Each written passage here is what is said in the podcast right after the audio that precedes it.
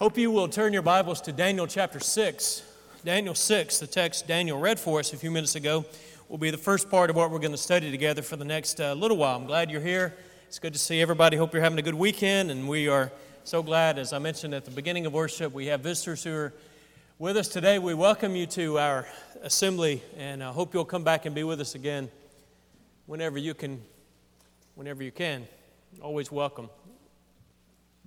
If I threw out some names like Enron, you've been, if some, that, may, that name may not mean anything to some of you, perhaps, if you, I don't know, I don't, I don't even remember when the, exactly the Enron scandal was. That, do you remember the Enron deal? That name bring a, ring a bell? WorldCom, that was about the same time. Remember some of the stuff going on this last year with Facebook and, you know, the selling data information.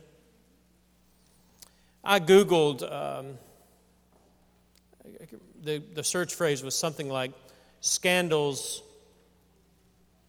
in America, corporate scandals in America, and I think there were like 8,400 billion hits or something.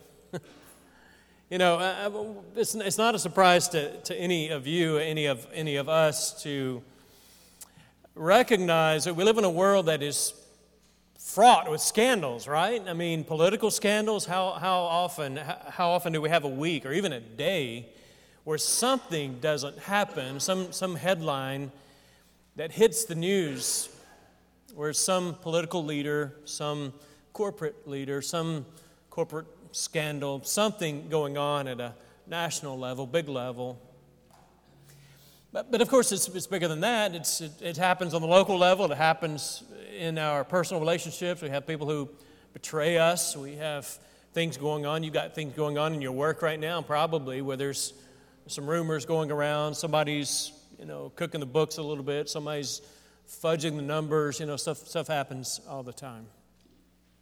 We live in a world where it needs, uh, this has always been the case, I want to say more than ever, I don't know that that's true because I know it's always been true, but I want to say we live in a world that more than ever needs you and me as Christians to live a different kind of life.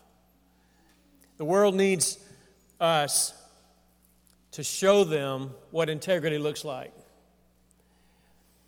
Because we, we live in a world where Christianity, sometimes for, for various reasons, Christianity doesn't have the best name. Uh, we aren't typically portrayed well on sitcoms. If there's a religious character in a sitcom or a, a, a, drama on television, if there's a religious character in a movie that we see, usually that religious character is going to stand for what? Often, often he or she is going to stand for maybe hypocrisy or uh, maybe being too traditional, being a person of hate, you know. So, so we're not portrayed that well in the media. So often, so often, people in our, in our world now that's becoming increasingly secular, they don't, they don't know, they don't really have any kind of experience of a Christian who truly is living what it means to be a Christian. We need that. People need that. Story we're going to study this morning in Daniel chapter 6 is a pretty well known story, one of the most well known, I guess, of, of the book of Daniel, certainly, if not the whole Old Testament. It's Daniel in the lion's den. I think we're going to be talking about this in Vacation Bible School here in a few weeks. So our children are going to be learning more about this great story of Daniel. Uh, I think he's going to be called the Lion Tamer, right, in Vacation Bible School here in just a few weeks. So, uh, children, look forward to hearing about this story in some different kinds of ways here in the next few weeks. But we're going to study it for the next little bit in our own in our own assembly. I want to talk to you guys about what a life of integrity looks like. Let's look at this, let's look at this, look at the chapter with me for a minute. Daniel chapter 6, we read these first five verses, which set the stage for us. We're going to key in on a couple of things that the writer mentions in these few verses in Daniel 6. Let's look at it again. I want to point out just a couple of things that pleased Darius or Darius to set over the kingdom, these satraps, which were some sort of political, uh, political office uh, Darius is a Persian king, and we're living in the time of, I mentioned earlier, the time of the exile. God's people had been taken from Jerusalem and the, in, in the surrounding areas. Many of them had been taken over to Babylon, Babylonia. They were in exile. They initially were under the reign of, of uh, Babylonian kings, but that, that mantle has been passed to the Persians at this point. So Darius is a Persian king. Anyway, uh, all that's really irrelevant for the main point. Daniel is in hostile territory. He's, he's in a place where, uh, well, people don't really care so much about God. They don't care so much about the God the, that we know as Yahweh. They don't care that much about the God of the Jews. In fact, they could care they couldn't care less about him, honestly. They've got these people there who are living in exile and they are an, an oppressed people and, and they're trying to figure out how do we live in the midst of hostility? How do we, how do we do that? We got a couple of stories in, in the auditorium class this morning. For those of you who are in it, we studied Daniel 3, you know, Shadrach, Meshach, and Abednego, the fiery furnace. Remember that story? Great story about people who were unwilling to bow down in front of that, that golden statue at the risk of death. God rescued them, of course. Here we have a similar story, but one told about Daniel. Daniel is probably advanced in age at this point, and he is a man of great prominence. He has risen from Daniel 1, he's brought there as a youth a young man, perhaps a teenager, and now he's grown up. And, and by Daniel chapter 6, he likely is advanced in age, and he has risen from being this insignificant, at least by, by Babylonian standards. He was an insignificant youth with no power, no position, no prominence, and he has risen to this great position of political prominence. And so when it says here that uh, Darius set over the kingdom 120 satraps, and then over them three high officials, of whom Daniel was one, to whom these satraps should give account. Just recognize this political structure. You've got these 120 satraps who are important officials, and then you've got three over them, and Daniel is one of those three. So, what we're talking about here, we're supposed to read this as being Daniel's a pretty big deal. All right, he's, he's a big deal. And these guys reporting to Darius, who's the king, who's a Persian king. So, this is a position of prominence, and Daniel just tells us, you know, uh, a, a, little about him. He's these satraps, these 120 report to Daniel and two other of his peers so that the king might not suffer loss. Verse 3 this Daniel became distinguished above all the other high officials and satraps. So you got these three guys over the 120 who are over the nation, and of those three guys, Daniel is the chief one. He's the prominent one, he's the most important one. Because, look at verse 3 because an excellent spirit was in him, and the king planned to set him over the whole kingdom. So he's going to promote him even farther. So, what does this lead to? Well, there's, there's jealousy. I want to go ahead, before we think about reflecting on integrity, I want us just to walk through this story together for the first few minutes, and then I'm going to share four things with you about what integrity looks like and where it comes from. If you read on past verse 5 to verse 6, they come to the king. They come to King Darius and uh, live forever, they say to him in verse 6.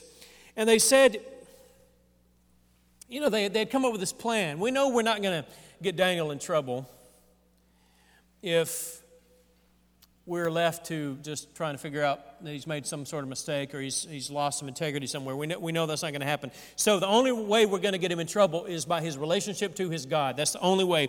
And so go, they go to the king and they say, verse 8, King, establish the injunction and sign the document so that it cannot be changed according to the law of the Medes and Persians. So this law cannot be changed. In the last part of verse 7, the petition, the, uh, the ordinance is that anybody who makes a petition to any god or man for 30 days, except to you, O king, shall be cast into the den of lions. So here's the thing they know about Daniel. He's a man of integrity. He, he's not somebody that you're going you're, you're gonna catch, you know, if you, you check his email and you check his browsing history and you, you get his, his uh, tax return back and you, you sort through his his trash, his garbage that he's, he's put out, you know, and you go through all that stuff and you interview people closest to him, he's not going to be some, somebody who cheated on his taxes or, or went to some websites he shouldn't have gone to. I mean, Daniel is this guy who lives ab- above board. He's that kind of guy. They know that. They've sifted through his garbage, so to speak. Um, it's the only, only way we're going to get him is by getting him in some sort of connection to his God because we know he's committed to that God. He'll be committed to that God above his commitment to the king. So, verse 10, I love this verse. When Daniel knew that the document had been signed, he went to his house where he had windows in the upper chamber open toward Jerusalem. He got down on his knees three times a day and prayed and gave thanks before his God.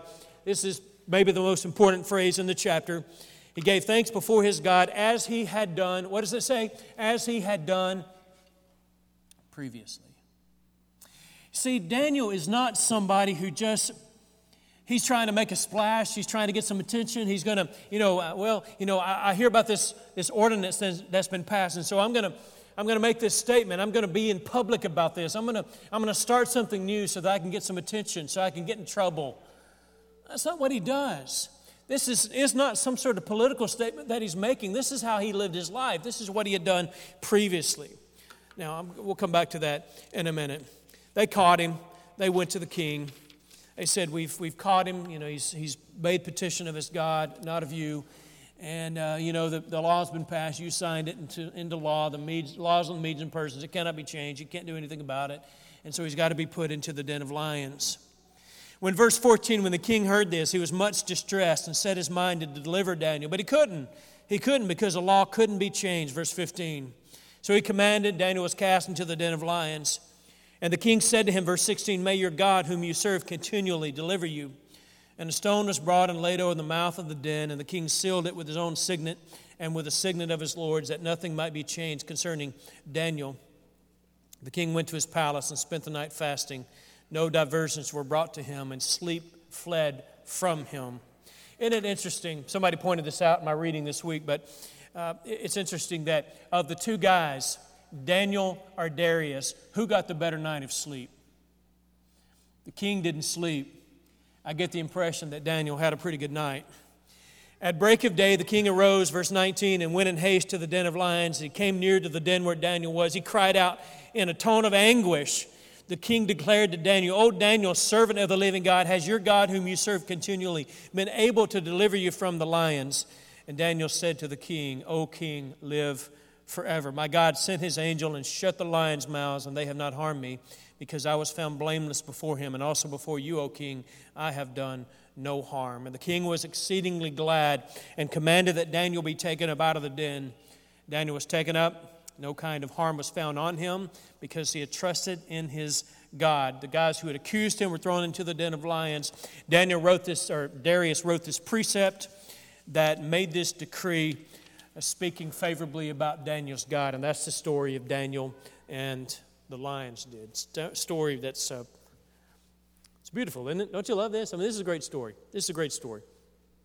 I want us to think about it for a minute because I want us to think about integrity. I want us to think about what it means to live in a hostile kind of world, in a world that maybe doesn't have a whole lot of uh, good things to say about our faith, uh, a, a world that needs more than ever to see you and me stand up and show them what it means to live a life of integrity and what it means to live a life of love and compassion and kindness. The, the world, many people in the world do not know what Christianity really is. What, what they see is what they see on TV or what they see in, in certain aspects of the press and what they see on, in, in movies. They don't really know what a Christian is. They don't know what that kind of Christian, what, how he or she might live his or her life. You know, they don't, they don't know that. So, what we take away from this story is that we can live lives of integrity, and the world, in some respects, will take notice of that. That's where this story goes. Now, I'm about to point out four different things, but before we do that, I want you to envision in your mind four circles because I want to I want to use this as an illustration to help us see what Daniel shows us. If you've got four circles, each bigger than the one uh, beneath it, in the inner, what I'm talking about is a circle in the center, surrounded by a circle that's slightly bigger, which is surrounded by a third circle, which is surrounded by a fourth circle. And if you start in that, that inner circle, we want to call that one your private life. Your private life. That is that inner circle. This is a circle where no one else is.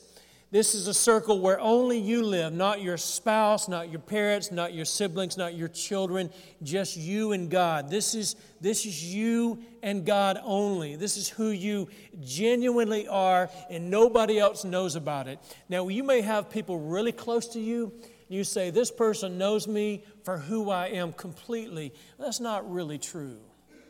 Nobody in this life knows you in your private life, the way I'm, I'm wanting you to think about that. Nobody really knows you except for God. And He even knows you better than you know yourself. So, but we got that private life. Out from that, that second circle, we're going to call that one a personal life. I got this illustration from someone named O.S. Hawkins, by the way, in his application of it in this Daniel story. So I want to give him credit for helping me to think about it and explain it to you like this. So you got that inner circle, that is the private life. You've got that next circle, and that is your personal life. So your private life and then your personal life. And your personal life is where you live with a few people. This, this would be people in your family. This would be people who know you outside of work, outside of church. Maybe some people at church might be in that personal life. You got people who are really close to you they know you quite well.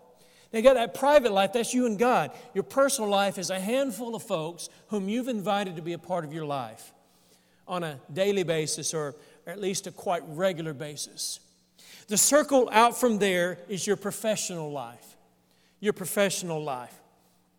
These are the people with whom you work or go to school, or if you don't, if you're retired or you're not employed or you don't go to school, this is, this is your professional life in the sense that these are the people you associate with pretty regularly who know you outside of your, you wouldn't call them your closest friends, but they know who you are outside of your private life and your personal life. So your, your public life. This, these are the people who know you at work, who know you at school, who know the kind of person you are.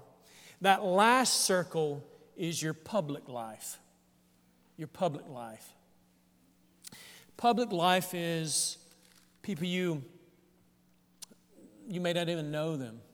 They know something about you. They know something about your reputation. Things that, that these certainly would include people at work, but it's it's it includes those who just know things about you. This is how your life emanates from that inner core and it goes out there into the world. Now, I want us to back up for a second and I want us to think for a few minutes about Daniel's integrity. Look back to Daniel 6, the first part of the chapter. You there with me? Daniel 6. Using that illustration of the circles, integrity, we, we get to the end of it. So let me back up for a second. You get to the end of the chapter and you see how Daniel responds. You know, you got this, this great thing that Darius says at the end of the chapter, and he gives credence to Daniel's God, and just a beautiful thing at the end of the chapter. That's not where the chapter starts, though. That's, Daniel's, Daniel's integrity didn't, didn't start on the public stage. Daniel's integrity, our integrity, is always going to be rooted in your private life. If you look at Daniel 6 1 through 3, Again, it says Daniel became distinguished, verse 3, above all the other high officials. That's his professional life. And to an extent, that's his public life. He's distinguished. You know, people know this. Everybody in the kingdom would have known something about Daniel, right? But look at verse 3. He's distinguished. Why? Because an excellent spirit was in him. And the king planned to set him over the whole kingdom. The excellent spirit was within him. That's his private life. This is who Daniel was when nobody else was around. This was his nature, this was his character. It wasn't what he did for show. He didn't, he didn't do these prayers to make some sort of a political statement. That's not why he did it. He did it because that's what was in him. That's what he did. That was his private life.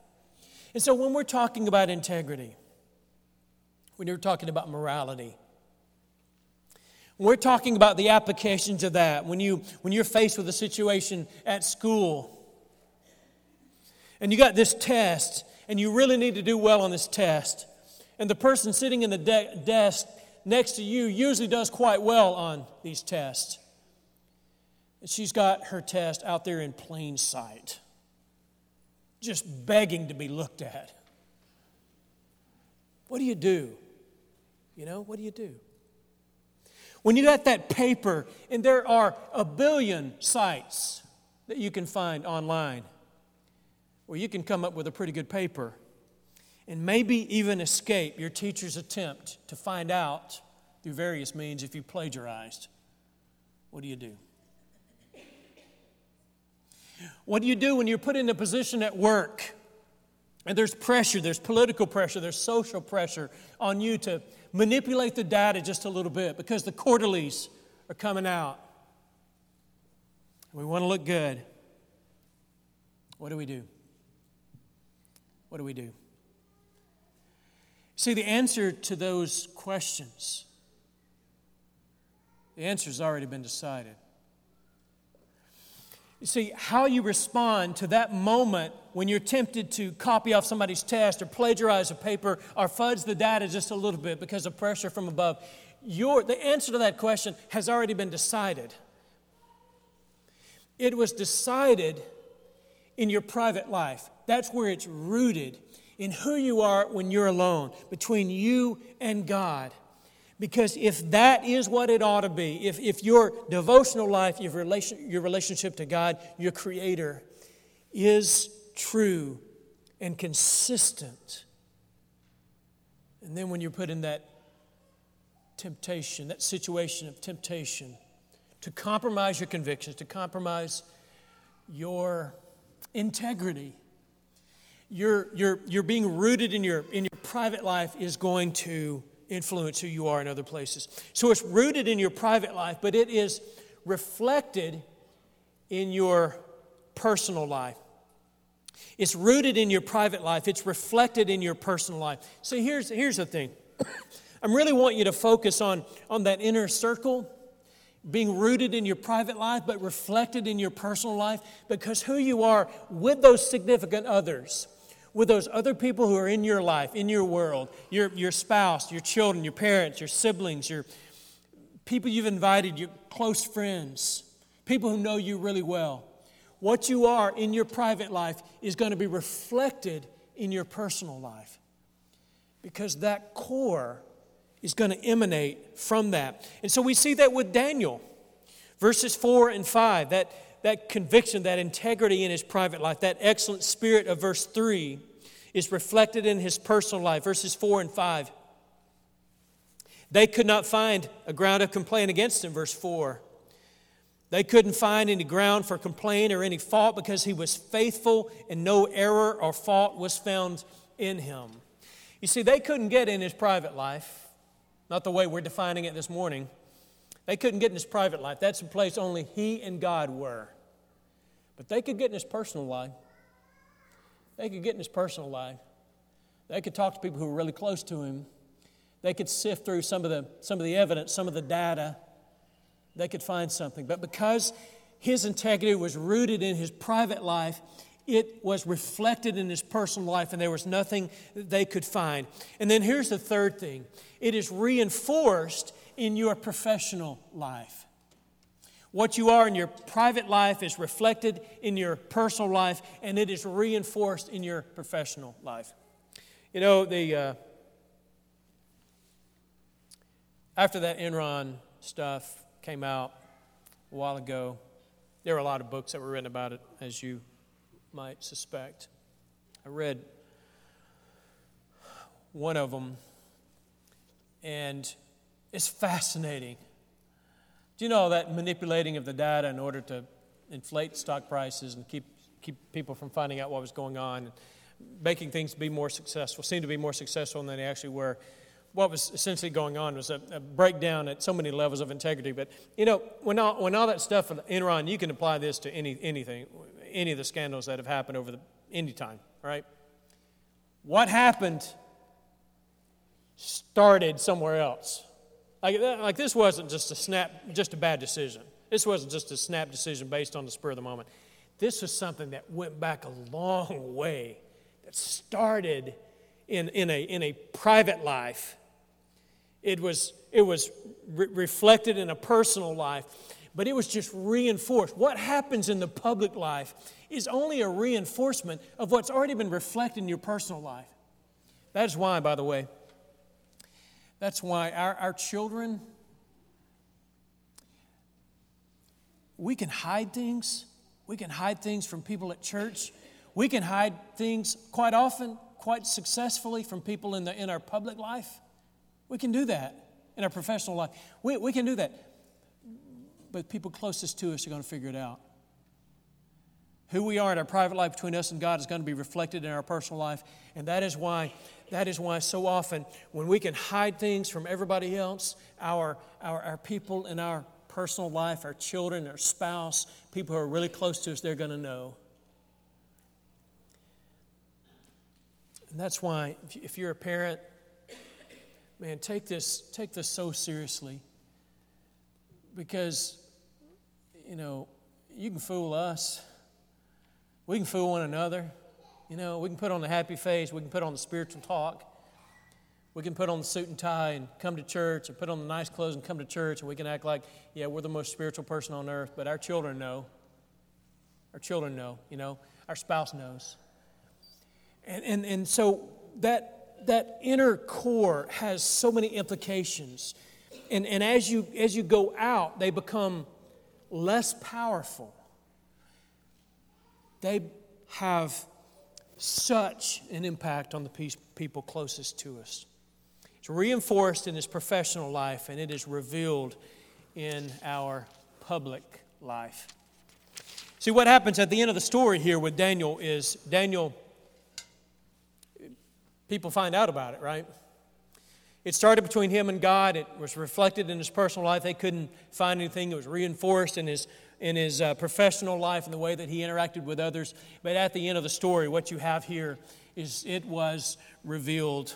It is revealed in the public life. What you see out there in public started somewhere else.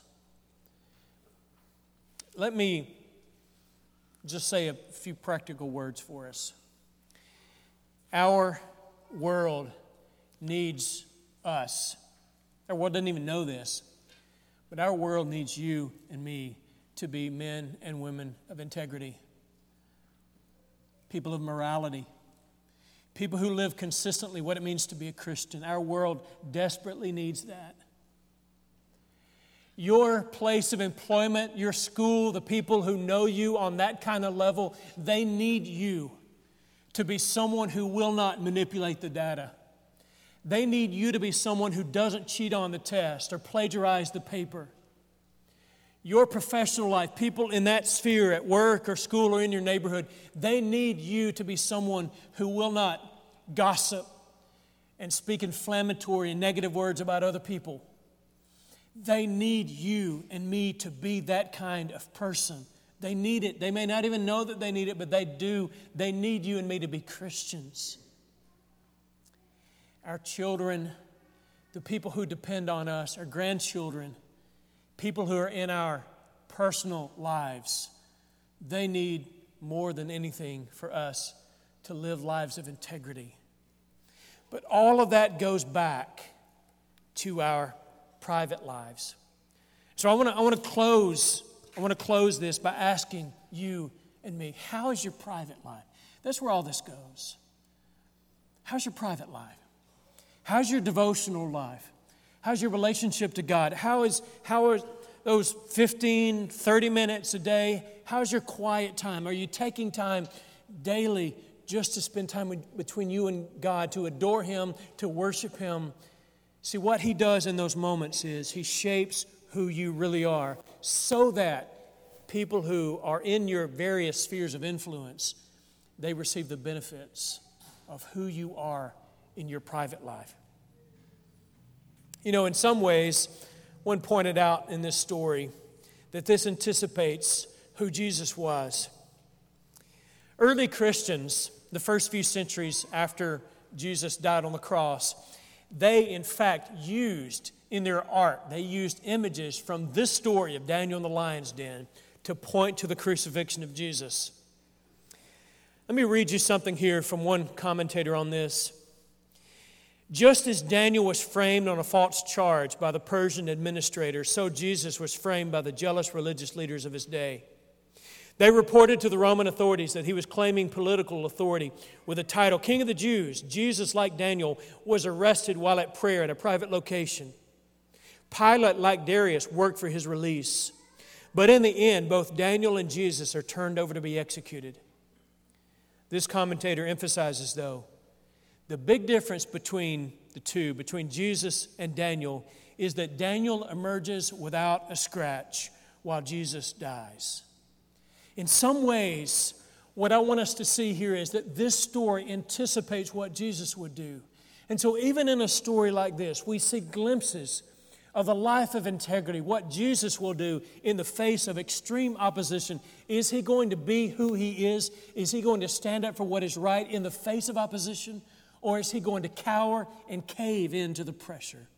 And Jesus at the cross was willing to go all the way to that awful death so that you and I might benefit. If you're not a Christian this morning, I want to urge you to consider putting your faith in Jesus Christ. He was willing to do whatever it took to do for you what you desperately needed, what I desperately needed. And what He asked from you is for you to surrender your life to Him, to believe in Him with all of your heart, to turn away from your past and penitence and that just means changing your mind about sin and trying your best to live for Him. He wants you to confess your faith in Jesus as God's Son, to put Him on in baptism, to be immersed in water for the forgiveness of all of your sins by the blood of Jesus Christ. He'll forgive everything you've ever done.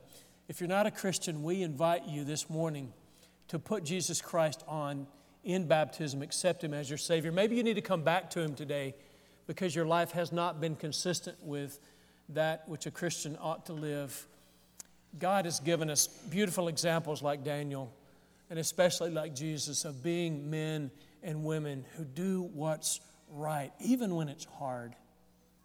If you're not a Christian, or if you need to ask for the prayers of this church, we invite you to come. Let's stand, let's sing this song for your encouragement.